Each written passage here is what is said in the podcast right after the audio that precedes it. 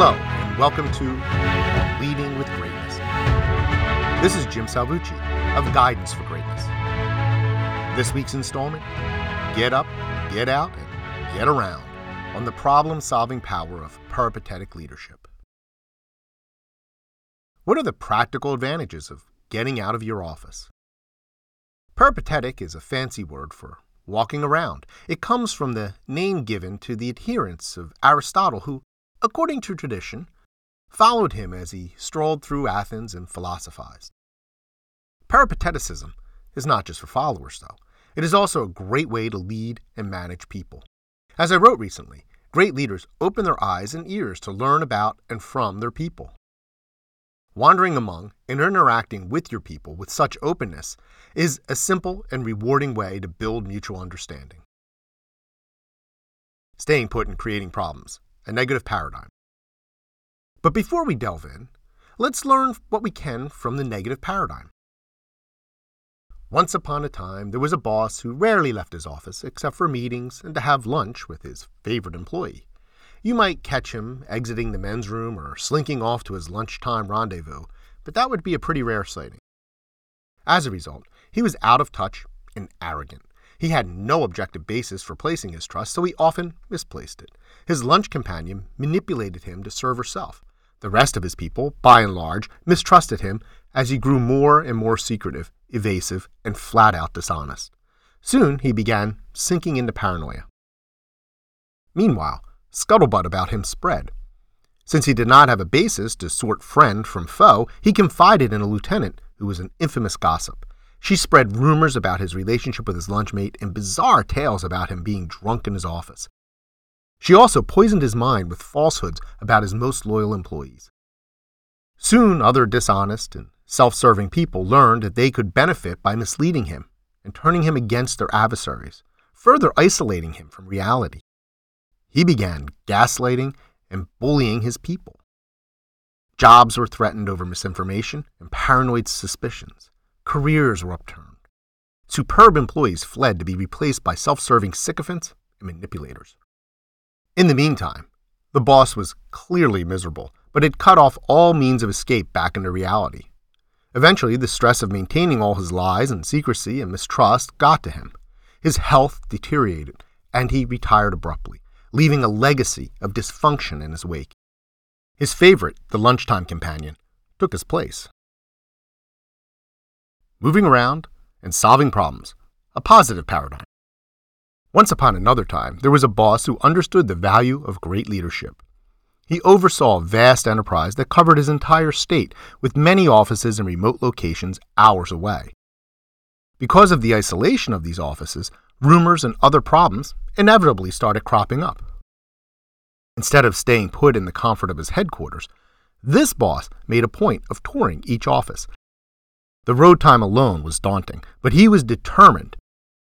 In addition, he assured that one of his most trusted lieutenants was more centrally located in the state so that she could travel more easily to all these offices. Given the limitations of so many remote offices, it was difficult to maintain stability.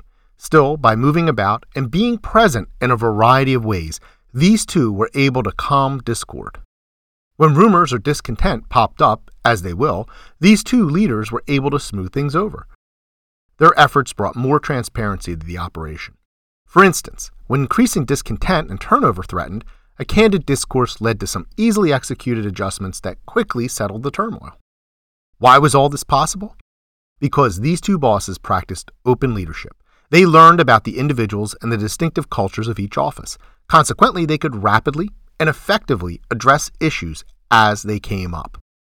Rumors and fears, which had raged like a wildfire, were soon extinguished as individuals heard the truth right from the top. These leaders knew their people, and their people knew them. Peripatetic leadership and lunch. When I arrived at a new college to serve as its provost, I developed the practice of just walking around hallways of various buildings. At least once a week, I would park far from my office and enter one of the academic buildings. People got used to seeing me out and about and soon grew more relaxed over our conversations, which were mostly just chit chat about the weather and weekend plans and such. Other times, faculty had concerns, serious and minor, they wanted me to address. Thus, my people were able to help me gain a fuller understanding of my new culture, and I was able to solve their problems, often on the spot. One of my subtle tools for building work relationships had long been a shared lunch, which is the great equalizer. At my new college, I started joining faculty in the cafeteria. At first, they were not sure what to make of my presence and grew quiet whenever I spoke. They laughed a little too hard at my jokes. Eventually, though, they got used to me being there and warmed to me enough to forget my title and even rib me. As I did when I wandered the hallways, I learned a great deal about them and was often able to resolve their issues right there. Another advantage by taking this relaxing time most days, I cut down on the number of office meetings. One thing to remember when interacting with your people is that to be effective, you must approach boundaries, but you cannot cross them. I'm sure I inadvertently crossed boundaries more than a few times. Fortunately, my respect for my people was both evident and sincere, which helped me return to and maintain a healthy distance. To be sure, taking the time to walk around required a massive effort, and I too often skipped the exercise. At the same time, I knew that by interacting with people, I could prevent their small problems from growing into behemoths that I would have to wrestle with later. In addition, the mutual trust and respect I was able to develop meant that the faculty would step it up when needed, and I would do the same for them. As challenging as it seemed at times, getting about was always the right call. The unexpected part was that when I returned to the daunting pile of work waiting for me in my office, I was more energized, more cheerful, and way more productive.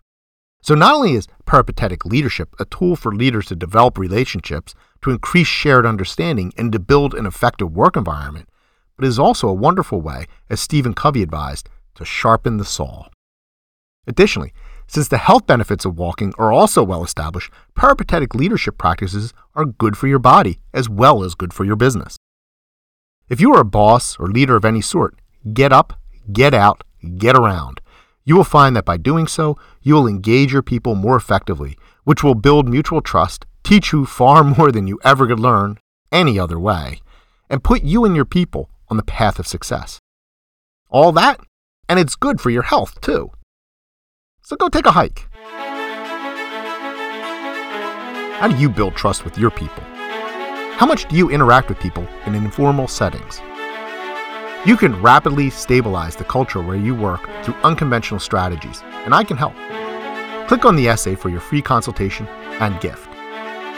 Share your thoughts on this topic or participate in the discussion by leaving a comment or by contacting me directly by email.